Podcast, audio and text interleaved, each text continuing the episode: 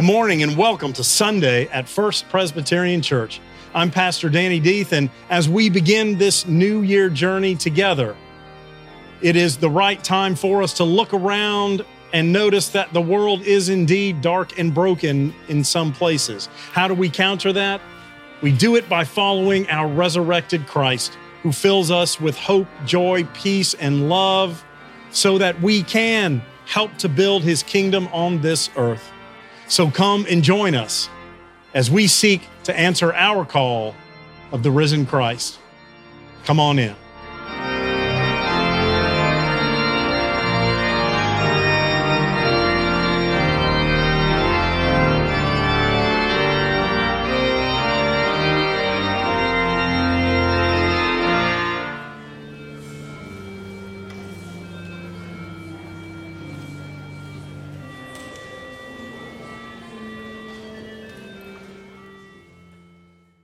First scripture lesson comes from Psalm 91.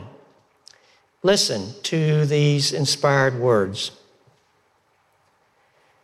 You who live in the shelter of the Most High, who abide in the shadow of the Almighty, will say to the Lord, My refuge and my fortress, my God, in whom I trust.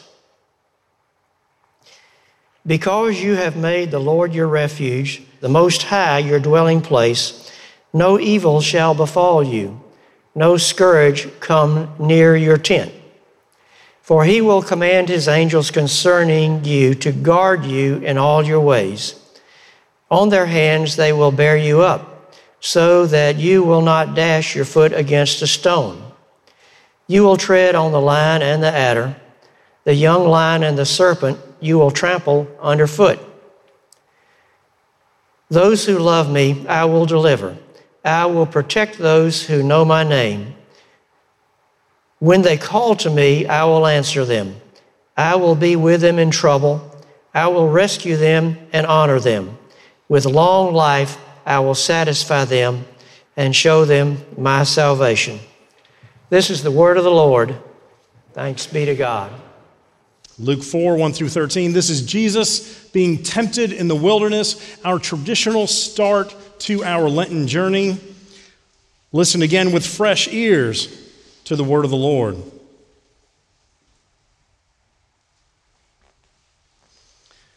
Jesus, full of the Holy Spirit, returned from Jordan and was led by the Spirit into the wilderness, where for 40 days he was tempted by the devil.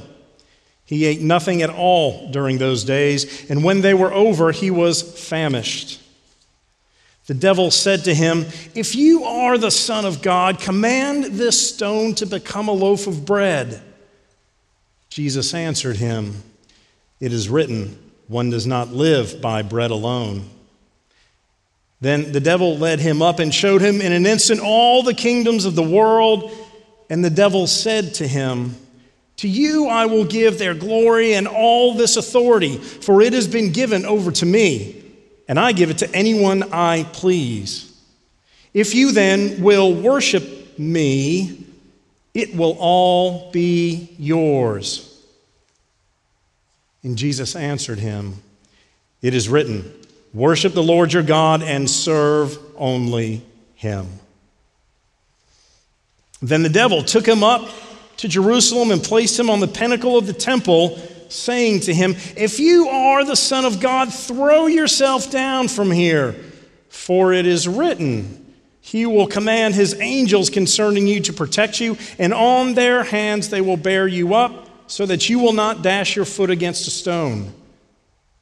And Jesus answered him, It is said, Do not put the Lord your God to the test.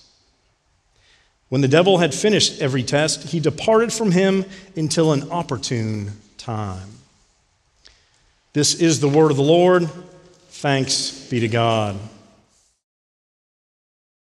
So it is exciting. We are starting our journey yet again. We began on Ash Wednesday, this prior Wednesday, and if you remember, that's the time where some branches of our Christian faith impart ashes on foreheads in the sign of the cross. We did the same at a night service here Wednesday night. The quick meaning of that is to recall with ashes and dust that from dust we were created, and to dust we shall return one day. None of us can stop that process.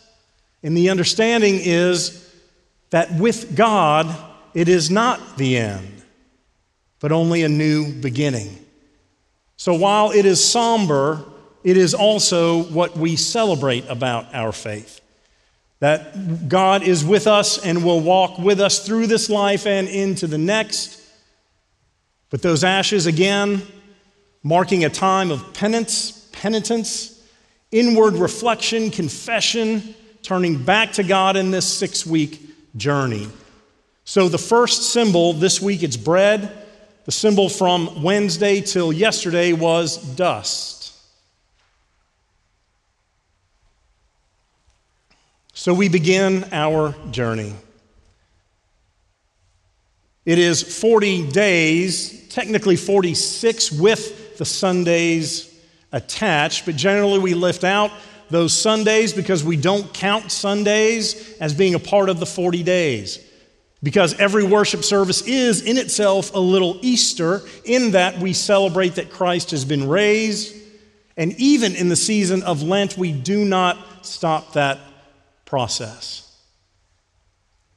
So the 40 days is meant for us to start to prepare what we will encounter as we, with Christ, move ever closer to Jerusalem, his final days, what we call Holy Week, that last week that he is in Jerusalem, the events that happened to him, including crucifixion and ultimately Easter resurrection.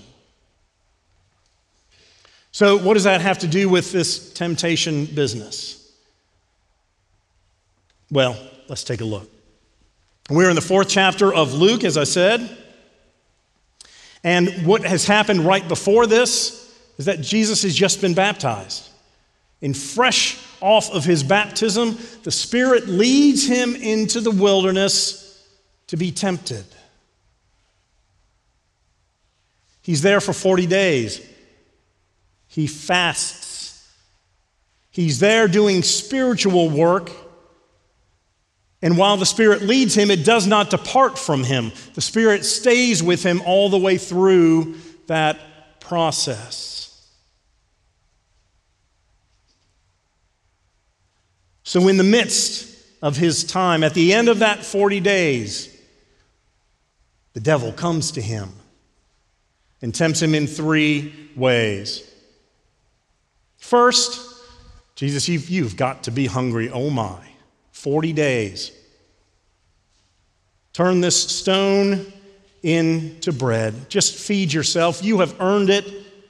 You are an outstanding Son of God. You are the Savior. Just go ahead and turn that over. And Jesus responds all three times using scripture from Deuteronomy. And what's happening in the life of the Israelites in the book of Deuteronomy? Well, they were just coming out of the wilderness. They had come through the Red Sea. Moses had brought them out. God had freed them. They came through the Red Sea and into the wilderness for how long? 40 years, right. And now Jesus, having just been baptized, coming through the water, starting his new life in the wilderness for 40 days. That's why we have a 40 day buildup between beginning and Easter.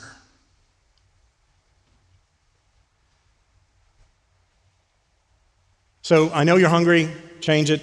It's just stone. You can do that. Man shall not live by bread alone. Again, Jesus quoting Deuteronomy all three times, using scripture to refute the temptations. The second one, the biggie, The devil shows him all the kingdoms of the world. I can give you all glory, all authority, the devil says to Jesus. To me, this would be the hardest one. I can overcome my hunger, I think. I have a fear of heights, so the whole pinnacle steeple thing, not a problem for me. But this one, I'll show you all the kingdoms of the world. Glory and authority will be yours. Just, just kneel down and worship me, and all will be well. And Jesus again refutes worship the Lord, serve only him. Then the last one takes him up, puts him on the pinnacle way up to the steeple, says, Throw yourself down. Your angel, the angels will take care of you. And what does the devil do this time? He did in the other two. He uses scripture. He hears Jesus refuting him with scripture, and he says, Well, two can play at that. I will quote scripture in my question. For it is written, the devil says, He will command His angels concerning you to protect you, and on their hands they will bear you up so that you will not dash your foot against a stone. Uh huh. I know my scripture, the devil says. Again, illustrating the fact that anyone can manipulate this biblical text to make it conform to their agenda or what they want done. Do not put the Lord your God to the test, Jesus says again. And then the devil, ah, got me all three times. And as it says, you depart from him until an opportune time. Dot, dot, dot. So, this isn't the only time Jesus is tempted. Jesus is tempted throughout his ministry, throughout his time, and especially we see the devil coming back through Judas at the end, which we will get to when he betrays Jesus. When Christ is on the cross, in Mark's version, he has the temple authorities saying to Jesus, If you're the Son of God, if you are who you say you are, just get, your, get yourself off of that horrible cross that you are on. You can do that, show us. And it's the same in, in Luke's with, with the soldiers, the Roman soldiers, who say essentially the same thing. If you are who you say you are, get down. You don't have to do this. What ser- purpose is this serving? Again, very much that temptation. And, and mistake, do not mistake the fact that we think, well, God is, or Jesus is partly God, and so maybe it didn't hurt. Maybe he wasn't that hungry because he's Jesus, he's the Savior after all. Maybe the cross was not as painful, it just looked that way. No, he was fully flesh and blood. He had to cut his hair, he had to clean his ears, he had to clip his toenails, just like the rest of us. Jesus became human. And because he became human, he had to deal with all of the things that we deal with on a regular basis. So these were temptations and difficult for him.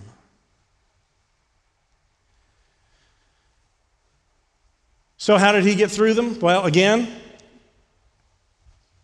he knew not to trust the devil.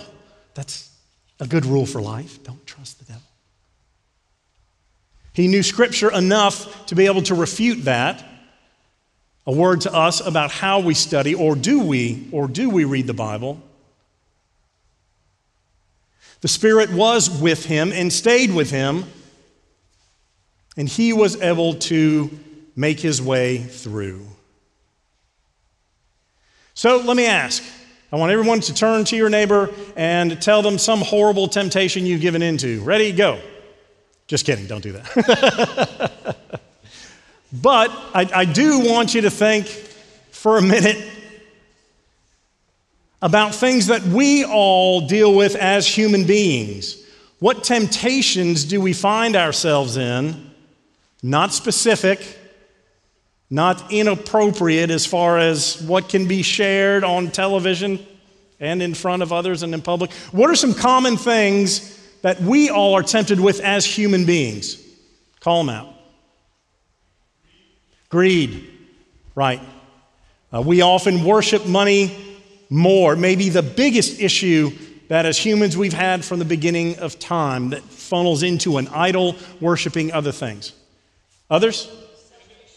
Oh, envy, okay? Right.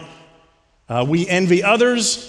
We envy others for what they have, sometimes who they are, sometimes their position or job or look or what have you. We envy other people. Okay? Power, absolutely. Right. We want to be powerful. That second temptation. All glory and authority can be yours over all the kingdoms of the world. Come on.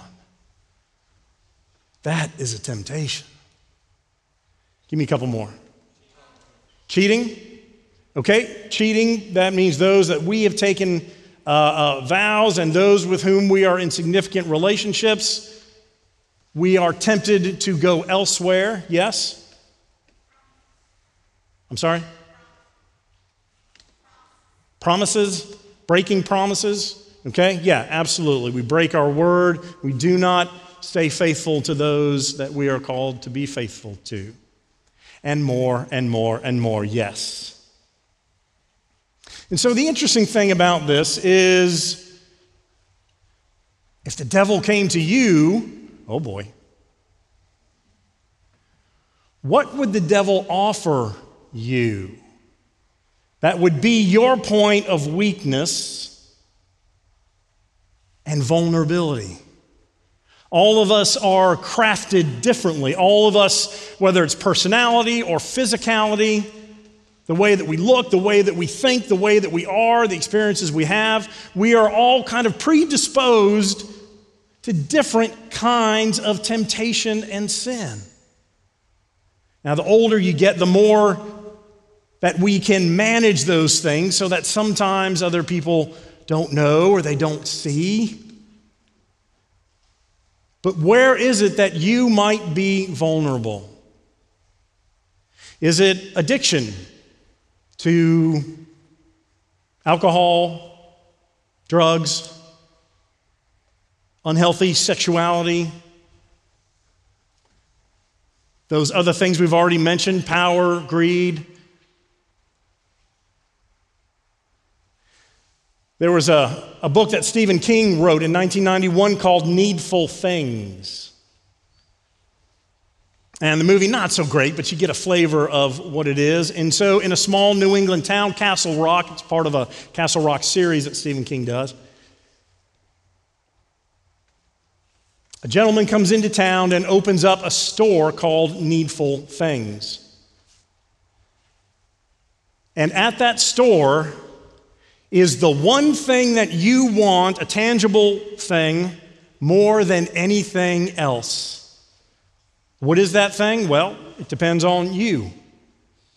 For some people, it may be maybe if you, if you the thing that's always on your mind is a, is a classic antique muscle car that you want.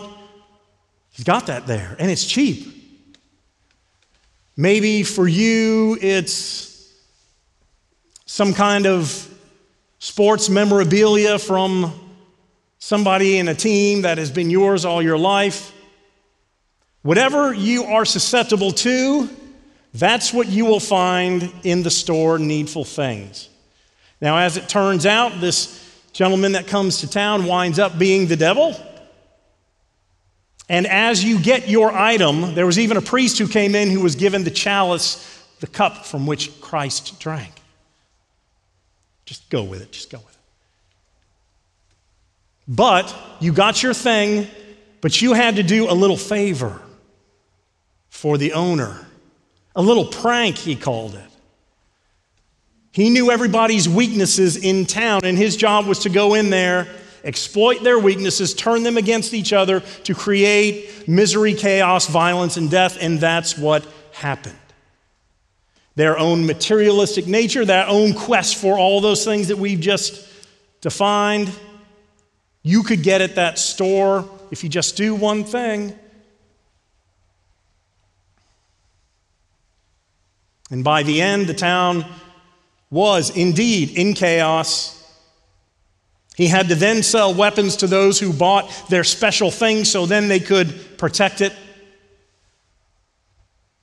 So the town was armed, they were all at each other, and it was a nightmare. But just what this devil was looking for. Christ was vulnerable in what ways? He hadn't eaten in 40 days, so we offered him bread first was vulnerable in the sense that he knew what Jesus was there to do. Number two, Jesus. You don't have to do all of this mess. What if I give you all the kingdoms of the world right now? You snap, if you just worship me, I'll snap my fingers, and then everyone will believe. You will have saved them all.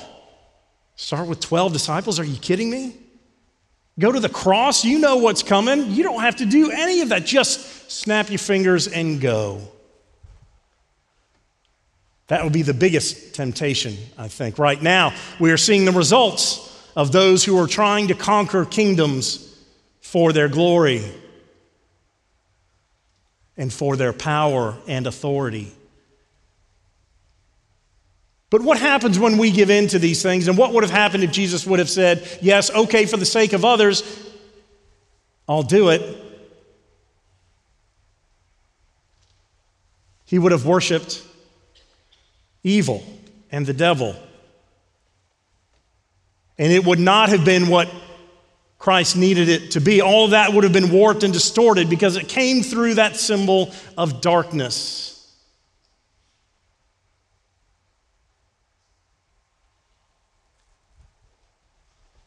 We need to identify what our needful things are. That is, what are those temptations that we give into that we know do us no good? Martin Luther, even back in his day, said there are some temptations that are so strong they keep us from being able to rest. And we fool ourselves into thinking, well, I need to do this, or I have to do this, or I'm going to do this, and yet it winds up draining us and eating us out from the inside out. These are the things that we need to find ourselves acquainted with at Lent. This journey, doing the hard introspective work of what is it that separates us from God? Where are we vulnerable that someone could come in, press our buttons, that a devil might say, Ooh, I know what he or she where they are vulnerable, I'm going to hit them right there. And then that's what you work on. If it's addictions, well, then put parameters around that so you don't find yourself in those positions. If it is people that when you are with them, you make poor decisions, well, then you stay away from those people. If it's your computer and your phone, you put systems accountability so it does not do you harm. Doesn't do me harm, I can manage it, preacher.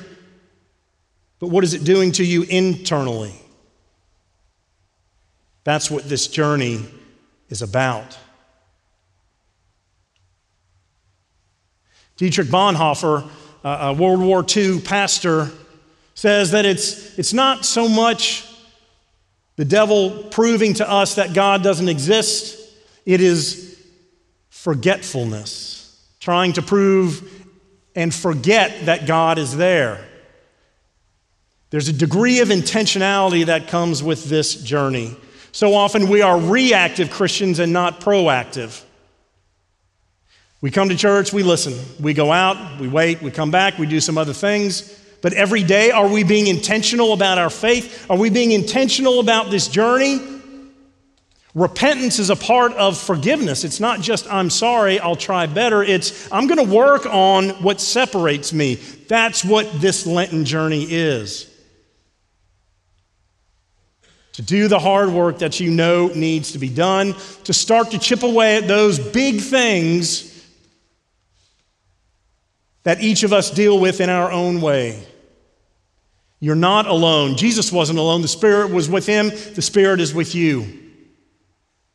You can't snap your fingers and be done with it, especially if it's something that we have carried for some time.